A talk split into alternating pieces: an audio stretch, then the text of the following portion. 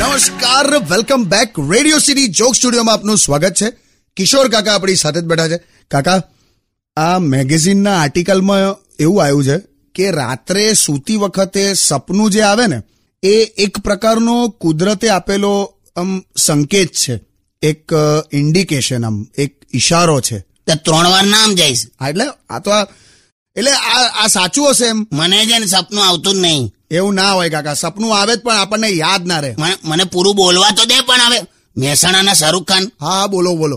મને ઊંઘ જ નહીં આવતી તો સપનું ક્યાંથી આવે એમ કેમ તારી કાકી છે ને એ ઊંઘમાં છે ને ગમે ત્યારે મારી છાતી પર આમ હાથ મૂકી દે છે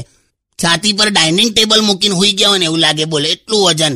તું જોજે કોઈક દિવસ મેં ઊંઘમાં જ મરી જઈશ એવું ના હોય યાર કાકા બીજું આ કૂતરાઓ એટલા બધા ભસે છે અઢી વાગ્યા પછી અને આ કઈ ત્રણ સાડા ત્રણે તો કઈ ગેંગવોર થાય છે એ લોકો વચ્ચે પેલી સોસાયટીના કૂતરા આ બાજુ આ બાજુ આવે, આ બધા બધા ભેગા થાય અને હું દહીં જાણે હું ડિસ્કશન કરતા હશે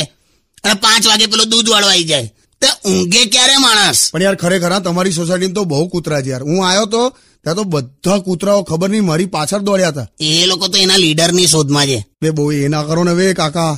એટલે પણ તમને ખરેખર સપનું ક્યારે આવ્યું જ નથી હા, એ- એટલે એક એક આવ્યું હતું એટલે પણ હાવ લેવા દેવા વગરનું આવ્યું હતું હં. કેવું સપનામાં એવું આવ્યું હતું કે મારો એક પગ આકાશમાં છે